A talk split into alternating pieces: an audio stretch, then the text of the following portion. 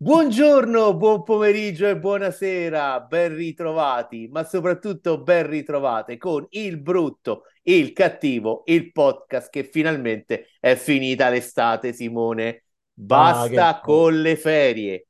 Basta con le ferie, anche perché soprattutto se uno prende ferie e poi si prende pure il Covid, voi mette, insomma, non mi sembra proprio il massimo della vita, no? Perché il Covid arriva sempre quando meno te l'aspetti, no? Quando meno lo vorresti e pam, arriva puntuale a beccarti. Bene, allora, eh, ciao Stefano, innanzitutto, ciao a tutti quelli che ci ascoltano. Scusate questa, questa pausa un po', un po' più lunga, però io ero, ero fuori dai giochi È stata colpa di ero Simone.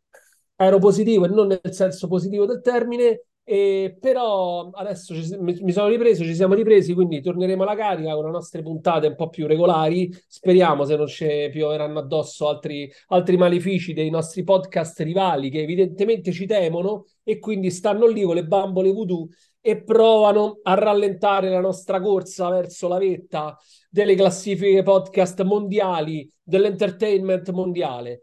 E Secondi in allora, Spagna. Siamo secondi in Spagna. Siamo secondi in Spagna. Perché, perché siamo secondi in Spagna? Non lo so, Perché? non lo so. Mi è arrivata una mail. Spagna? Siamo secondi in Spagna. non ha- non ha- non ha- non c'è un motivo valido, logico. Non c'è un motivo, forse il mio italiano è Ah. talmente pessimo che sembra, sembra spagnolo. Tra l'altro, Allora, dimmi, scu- vai. no, Tra volevo l'altro, ringraziare i nostri ascoltatori, i nostri scaricatori di Porto e del podcast, Cioè, perché comunque siamo stati meno presenti, ma le due puntate, quella sul Barbenheimer e quella su Nolan, hanno fatto il record dei record. Cioè abbiamo pensa. fatto mh, centinaia, migliaia di download, eh, un incremento del 20% degli iscritti su Spotify. Mi raccomando, cliccate la campanella su Spotify per essere aggiornate e, spa- e cliccate il tasto segui su tutte le app Apple Podcast che avete per ascoltare, per ascoltare i podcast, perché così sarete notificati ogni volta che pubblichiamo una puntata. Ma, ma al momento migliaia e migliaia di download, ma al momento sulla casella conto in banca rimane lo zero a Carbonella. Monetizzazione ovetto. Grandissimo, quindi il nostro è, un, è un podcast che noi facciamo per voi gratuitamente, lo facciamo di cuore proprio perché ci piace il cinema e amiamo il cinema. Allora, ehm, caro Stefano, allora voi sentirete che la voce di Stefano è accelerata. Non è, non è che avete messo 1 per c- 1.5 sul vocale, ma perché Stefano c'ha l'ansia, perché noi registriamo su Zoom e Zoom ci dà 30 minuti. Quindi quando noi cominciamo la registrazione cazzeggiamo, quindi passa del tempo, non ci accorgiamo e poi dobbiamo andare di corsa perché abbiamo un sacco di cose da dire e poco tempo per farlo. Stefano, cominciamo subito. Allora, questa sarà la puntata ma pazza, c'è sta dentro di tutto. Vi raccontiamo le cose che noi abbiamo visto ultimamente in TV e al cinema, tra anteprime, streaming, podcast, tutto, tutto, tutto un gran casino. Allora, Stefano, vuoi cominciare tu o comincio io? Comincia te perché mi dai coraggio e poi così subentro io. Io ho visto un sacco di cose quest'estate e quindi ho ansia di Bravo. raccontarle. L'ultima che ho visto in ordine di tempo ehm, sono stato l'altra sera al, eh, al cinema e ho visto Io Capitano, l'ultima eh, fatica di Matteo, eh, di Matteo Garrone. Confesso, è stata una visione, visione tosta. Per chi non lo sapesse, Io Capitano è il racconto tratto poi da vere storie di migranti che hanno attraversato il deserto per poi arrivare in Libia e prendere, prendere una barca con la speranza di, spe- di sbarcare in Europa. Quindi il racconto di due ragazzini, ehm, ragazzini li chiamo perché hanno 16 anni, del Senegal che eh, ammaliati dalle, eh, dalle storie, dai reel e dai post sui social che facciamo tutti, Simone per primo, eh, decidono, vogliono partire, benché a casa loro vivono, vivano in povertà, ma comunque dignitosamente decidono di partire per l'Europa, di affrontare questo viaggio. I due protagonisti si chiamano Seydou e Moussa, con molta poca fantasia, sembrano i nomi di battesimo di due centrocampisti eh, di calcio, Seydou Keita e Moussa Sissoko, io li ho ribattezzati. Tra l'altro, Seydou e Moussa hanno un bel guardaroba di magliette di squadre di calcio eh, pezzotti. Ho visto il Real Madrid, il Barcellona, eh, il Borussia Dortmund, pure la Juventus, Simone, e una maglia del Belgio numero 9. La Roma c'era? La Roma non c'era, non mi sembra di averla. No, comunque nel film si vede una maglia della Roma, una vecchia con lo sponsor Wind, pensa. Mazza. E mh, decidono di intraprendere questo viaggio di nascosto delle loro madri perché eh, i due sedicenni non sono come i sedicenni italiani e anche le madri non so come le madri italiane, queste qui sono madri che menano, non sono madri che f- quando il figlio è bocciato perché è una capra fanno il ricorso al TAR, no, queste menano. E quindi se i due Mussà hanno nascosto ai rispettivi genitori, alle rispettive eh, famiglie eh, la loro partenza, intraprendono questo viaggio, lo intraprendono in maniera un po' ingenua, eh, come quando eravamo giovani noi e c'era nella comitiva il solito fesso che al, a mezzanotte del sabato diceva dai andiamo a prendere un caffè a Napoli, sti due si imbarcano e decidono di attraversare il deserto e il viaggio è, una, è un racconto eh, atroce, non c'è solo la durezza della natura, ma c'è anche la spietatezza e la crudeltà eh, dell'uomo. È un film che ti fa pensare eh, che è impossibile eh, portare giustizia in questo mondo, vista la crudeltà degli esseri umani. È un film però che ti dà anche sprazzi di bontà. Eh, arriva la cosa che mi interessa, che mi ha incuriosito dal punto di vista, potremmo dire quasi politico e sociale, è che è arrivato in Libia, eh, nostro, al nostro protagonista viene offerto viene proposto, siccome non aveva i soldi per pagare il viaggio per sé e per il suo compagno, eh, gli viene proposto di guidare lui la barca. Ecco il perché del titolo Io Capitano. Quindi questo sei tu eh, si mette alla guida di questa barca, gli dicono vai sempre dritto e becchi l'Italia. Gli dicono pure tu sei minorenne, quindi non ti faranno niente, cosa che non è più vera dopo il decreto Caivano. Eh, quindi oramai è finita, è finita la, il Bengodi, eh? Cari scafisti che mandate i poveri sedicenni a guidare le barche in Italia, verso l'Italia. Allora, a parte gli scherzi, ho giocato un po'. Il tema mh, mm, non me lo consentirebbe, lo capisco, scusatemi l'analisi del film è questa. Mi è sembrato un film poco elaborato. È il racconto come però purtroppo, lo dico forse con un pizzico di cinismo, il racconto di tante storie che abbiamo letto, visto sui giornali o negli approfondimenti televisivi, da un Formigli eh, o da, pure da Zoro, abbiamo visto tante storie così, mi è mancato lo scarto, mi è mancata l'analisi, mi è mancata la brillantezza e Simone, mi è mancato pure un po' il cinema, sembrava una di quelle fiction che vedi accompagnate dalla voce di Carlo Lucarelli che ti racconta i fatti e intanto li vedi raccontati da degli attori. Eh, se mi permetti, se non hai domande, andiamo di corsa, è meglio che non ne hai. Eh, se mi permetti una valutazione generale su Matteo eh, Garrone. Da Gomorra 2008, Garrone aveva già quattro film nel suo, nel suo curriculum, diciamo così, nella sua filmografia. Da Gomorra, Garrone ha girato appunto Gomorra 2008, Reality 2012, eh, il racconto dei racconti nel 2015, Dogman 2018, Pinocchio 2019 e questo Io Capitano 2023. Io ti dico la verità, io a questo punto mi aspettavo che Garrone fosse già diventato un, un, regista enorme, un regista clamoroso che avesse girato un film che avesse spaccato il mondo, non so come dirti, e invece mi sembra uno ripiegato un po' sul cercare, che cerca di farsi di bravo per le storie che sceglie, quindi queste storie piccole eh, in cui mostra questa crudeltà, però non so come spiegare, secondo me non sta, non sta esplodendo come sarebbe dovuto esplodere, è un po' e un po' mi dispiace uno che è bravo a farsi dai budget grossi per girare i film, quindi i suoi lavori sono patinati, sono belli a vederli, diff- non si può dire che sono brutti o fatti male, è impossibile, è un gran regista, racconta la violenza, però man- secondo me non ha fatto lo scatto che io mi aspettavo. Bene, magari è un film che aprirà eh, magari la testa, la mente a chi magari ancora caldeggia il fatto che magari si Secondo me non ci riesce. Eh, ti, ti interrompo. Secondo me è proprio questo il peccato di questo film, è che non convince quelli che sono da convincere e farà sentire, sentire forti quelli che già sono convinti della loro idea. E secondo non me non è, un bel, non, cambierà, non è un bel servizio politico e sociale e anche okay. morale, secondo me.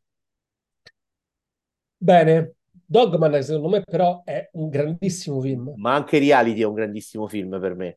Eh, il racconto dei racconti è bello, Pinocchio è bello, però non so mm. come dirti, non ha poi mai fatto quel botto clamoroso eh, di incassi, di successo travolgente.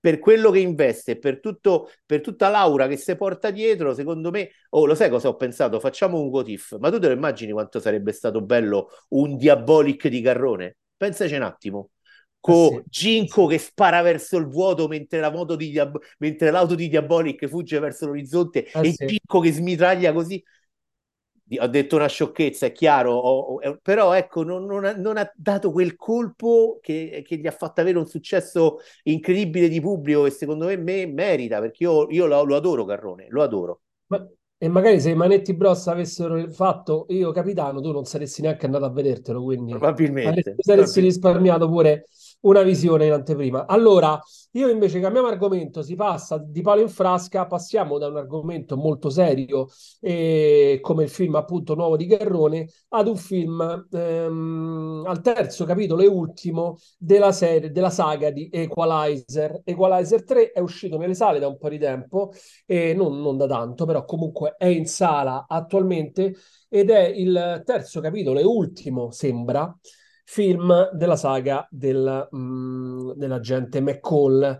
Allora, ehm, com'è questo film? Allora, vi è piaciuto Equalizer 1 e 2? Vi piacerà anche Equalizer 3, ma preparatevi ad, a, a vedere tutto quello che ehm, l'America pensa dell'Italia. Ci sono tutti quanti i vari, ehm, non mi viene il termine, scusa, tutte le, eh, eh, le cose che gli americani no, raccontano, degli stereotipi, ecco bravo, tutti gli stereotipi italiani ci sono tutti qua dentro. Quindi ci sta Pasta Mandolino, ci sta eh, McCall che si rifugia in Italia dopo aver ucciso un mafioso, si rifugia in Italia perché ferito eh, a morte dallo sparo di un ragazzino e lì piano piano recupera, trova l'affetto di questo paese che si chiama Altomonte, che è un paese immaginario, che sta in Campania, ma in realtà è in Sicilia. Cioè, eh, Anton Fuqua ha unito la Campania e la Sicilia, ha fatto una crasi, tanto che appunto i cattivi ci arrivano in motorino praticamente. È una cosa, è una cosa fuori dal mondo. E ovviamente McCall non riesce più a fare quei combattimenti che faceva in Equalizer 1 perché ricordiamolo, Denzel Washington li porta benissimo, c'è ma è arrivato certa. sulla settantina, quindi c'ha una certa. E quindi le scene d'azione sono molto limitate. Eh, McCall con un movimento delle mani, neanche Kenshiro, con una pressione di un dito su un braccio fa esplodere le persone, perché quello prevede il copione inevitabilmente, vista l'età, scusate, quasi sconfitto il Covid, ma non ancora il tutto.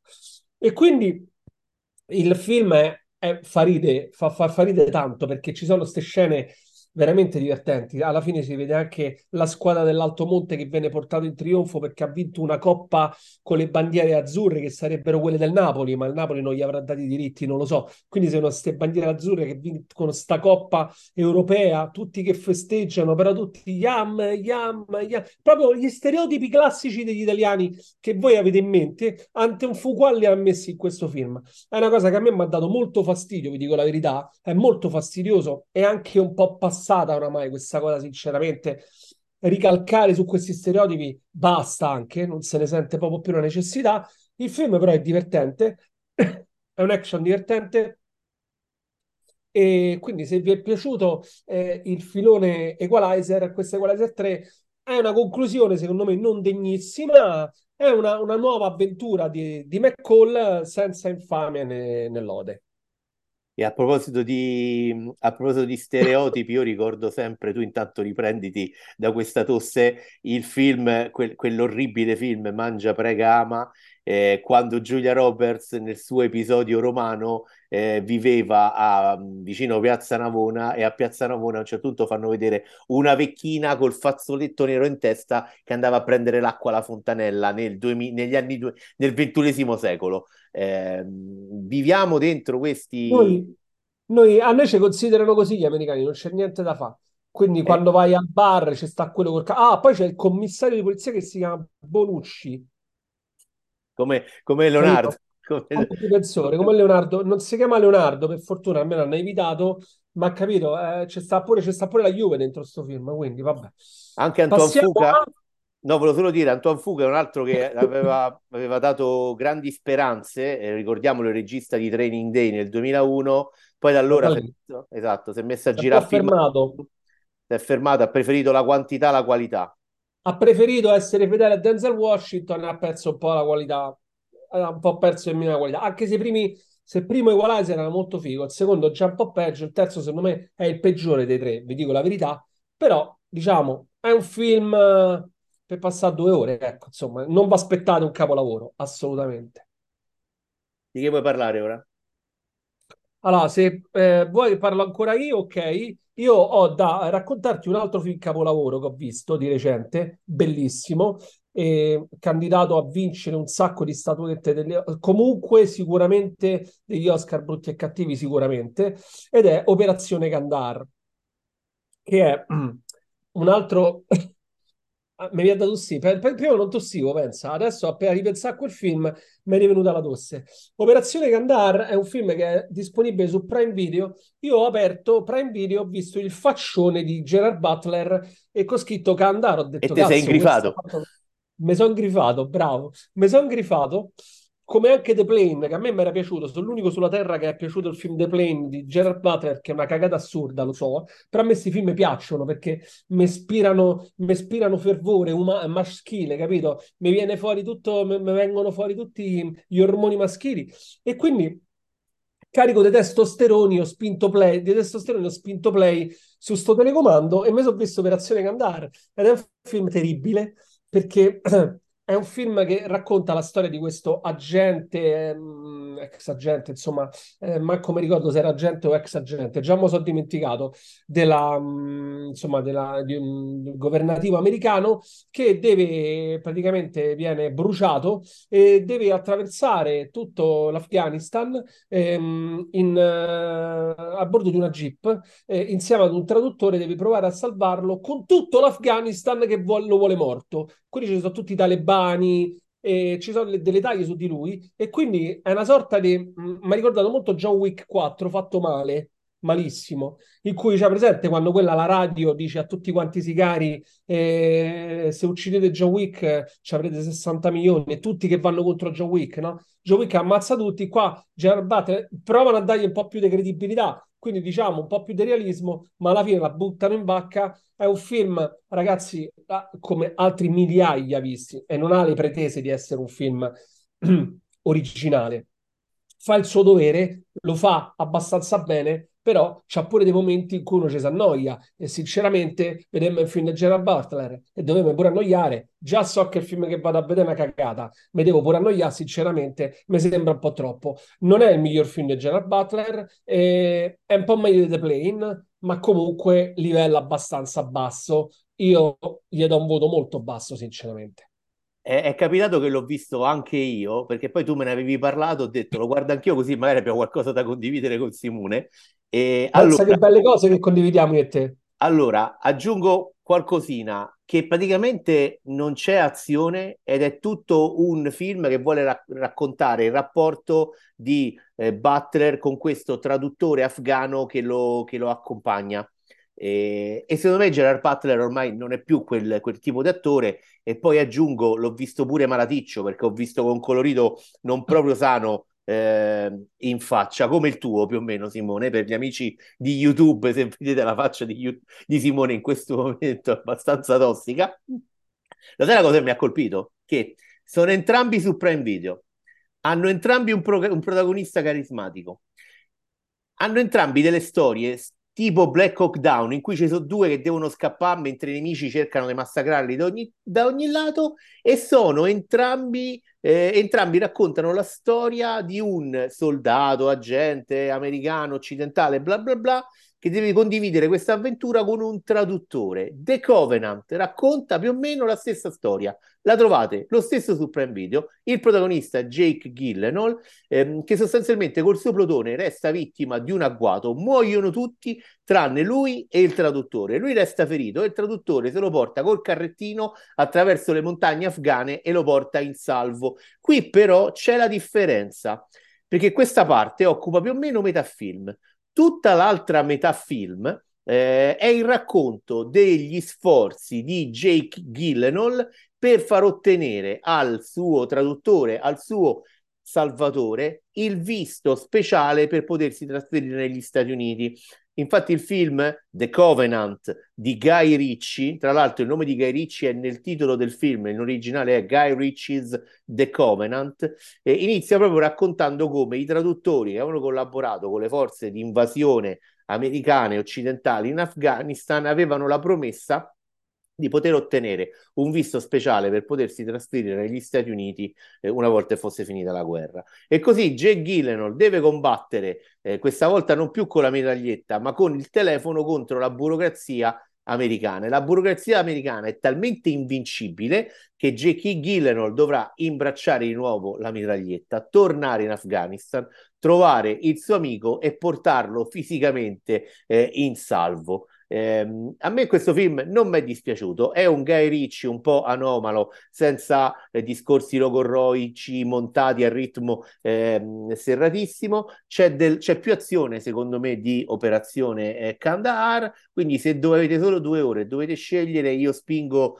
per Jake Gillenor e il suo The Covenant. Allora, è stata più bella l'esplosione di Operazione Kandahar o l'esplosione di Oppenheimer? Ti provoco. sicuramente, quella, sicuramente quella di, di, di Oppenheimer. Dai, scherzo. Allora, eh, mm, caro Stefano, il tempo stringe, però prima di salutarci, volevo parlare con te di due serie che abbiamo, stiamo vedendo in contemporanea, pensa? O meglio, io l'ho, ho, tu ne hai finita una, io la sto vedendo, io ne ho finita una e tu la stai... Vabbè, insomma, si tratta di due serie che stanno su Apple TV Plus, che è, ricordiamolo, è forse la piattaforma che offre i contenuti seriali più interessanti, qualitativamente parlando, più elevati, più originali, eh, più profondi, più verticali, non so come spiegarvi. A me è sicuramente la più belli. che piace. Più, belli. Semplicemente più belli, semplicemente più belli. Tra, tra, di loro, tra i tanti titoli, tra i tanti titoli che eh, propone Apple, spiccano anche sicuramente Silo e Fondazione, che sono due serie fantascientifiche e molto diverse tra loro, però hanno anche dei punti in comune, se non altro perché sono appunto fantascientifiche. Allora, eh, tu eh, eh, ti ho letto, ne abbiamo anche parlato, sei eh, completamente entusiasta di fondazione. Sei, ti sei comprata la maglietta, ti sei comprati i pupazzetti, sei assolutamente oramai non vedi. L'hai finita tu, no? Giusto? Hai finito Fondazione? No, è, è, la stanno trasmettendo. Fin, finirà la seconda stagione, termina la prossima settimana con eh, appunto metterà avanti sono in linea con io come esce il venerdì oramai non, po- non campo se non guardo, non guardo la puntata di fondazione. Io sto una stagione indietro, me la sto vedendo adesso, avevo cominciato a vederla, mi era piaciuta molto perché intervistai all'epoca eh, i protagonisti, adesso eh, la sto recuperando piano piano, mi pi- piace molto anche a me, è fatta benissimo, a livello qualitativo e di narrazione secondo me è meravigliosa anche come tempi. Allora, voi dovete immaginare che il, il libro Fondazione di Asimov, che io ho letto fino a un certo punto, non l'ho letto tutto, sono sincero, ce l'ho qua tra l'altro, quindi eh, posso testimoniare di averlo e di averlo provato a leggere fino a una certa, eh, perché è enorme, cioè contiene tantissimi volumi, è un'opera mastodontica, o, straordinaria, è un'opera di, se li metti insieme, sono quasi 2000 pagine in cui non succede niente è una, una storia praticamente senza azione. Quindi era molto difficile riproporre sullo schermo, eh, nella serialità di oggi, che prevede comunque cose da vedere, che ti deve dare cose per interessarti, una serie complicata come fondazione. Non era facile metterla sul, eh, in tv. Ci sono riusciti, secondo me, alla perfezione, perché è una serie visivamente straordinaria, con tenutisticamente parlando anche molto molto importante, sei d'accordo con me? Allora, eh, secondo me è un prodotto seriale che sta ai livelli delle cose più belle viste negli ultimi anni, eh, senza temere di essere sfottuto in giro, eh, però secondo me siamo a livello di Game of Thrones e Breaking Bad, è un racconto magnetico, eh, è un racconto su cui Apple ha speso una vagonata di soldi e si vedono tutti dove sono finiti i soldi perché c'è una messa in scena sontuosa, sontuosa il design delle astronavi, eh, i costumi, ehm, la ricostruzione degli ambienti, è una roba incredibile. Eh, c'è eh, tra i tanti protagonisti c'è Jared Harris che secondo me per una serie tv è un lusso perché è un attore enorme. Mm, la storia, a me quello che mi affascina di fondazione della serie TV, io non ho letto i libri, che tra l'altro poi sono cinque libri, c'è la trilogia originaria e poi Asimov fece un prequel e un sequel alcuni anni dopo, parecchi anni dopo la prima trilogia, eh, io non li conosco. So che nella serie TV hanno fatto molti cambiamenti, anche importanti.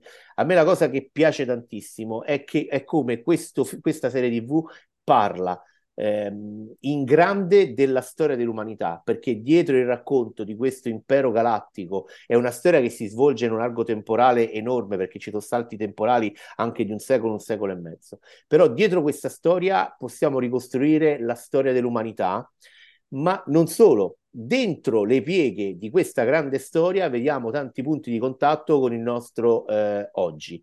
Ehm, è un prodotto magniloquente, magni- e poi magni- cioè, io non riesco a... Sebbene non ci sia tantissima azione, non ci siano tantissimi colpi di scena, ma io resto lì proprio avviluppato, cioè mi, mi, prende, non riesco a staccare gli occhi dallo schermo, ho guardato una puntata dopo l'altra, poi mi prende sempre l'ansia, ho detto guarda cacchio, me le sono sparate tutte insieme, porca miseria, eh, adesso ho, sto cercando di convincere mia moglie a vederla perché così me la ricomincio, mi ricomincio dal primo episodio perché mi piace eh, tantissimo, attori straordinari, c'è Lee Pace che interpreta eh, l'imperatore che è un attore eh, carismatico, Posso, cioè questo qui è un attore che non voglio dire che è stato trovato nel cesto dei DVD a un euro eh, dentro l'autogrill, però non era conosciuto, ha fatto tante cose piccole, ma è un attore con un carisma, capace di tenere sulle sue spalle tutto il peso ehm, de- de- della serie. Poi ho detto di Jared Harris, ci sono altri attori in parti minori, è una serie corale con tanti personaggi. Io sono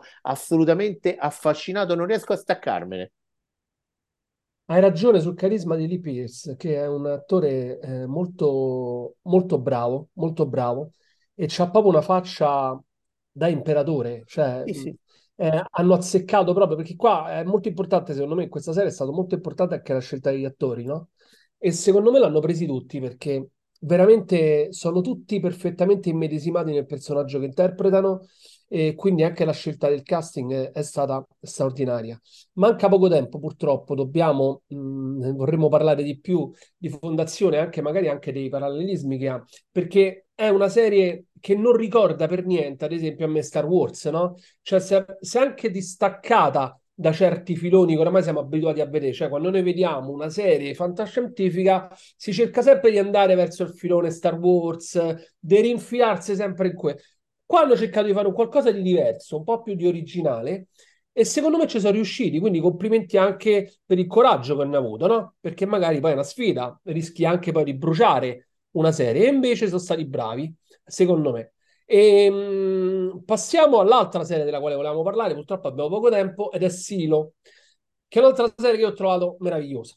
È tratta da un libro, da una serie libri, non mi ricordo se è uno o più libri, che non ho letto, però comunque è tratto da un libro, e mh, da una saga letteraria, anzi sì, quindi una serie di libri, ed è, ehm, ha come protagonista Rebecca Ferguson, che interpreta Juliette Nichols, che è questa ehm, ragazza, eh, donna operaia che vive ehm, e come lavoro e deve mantenere in vita e operativo eh, eh, il sistema di areazione di questo enorme silo è una realtà post-atomica, quindi eh, l'umanità è costretta a vivere sottoterra per sopravvivere in questi enormi silo che si sviluppano per chilometri sottoterra e a vari livelli. Ovviamente c'è eh, una, una, anche una, um, un racconto sociale perché ai piani alti ci sono, ai primi piani ci sono ovviamente eh, le persone che contano, quindi i politici, il governatore, il sindaco eh, di questo silo, e piano piano si va a scendere, si scendono anche per classi sociali, fino a quando si arriva in fondo in cui ci stanno i poveracci, appunto nei bassi fondi, che cercano di sopravvivere in qualsiasi modo.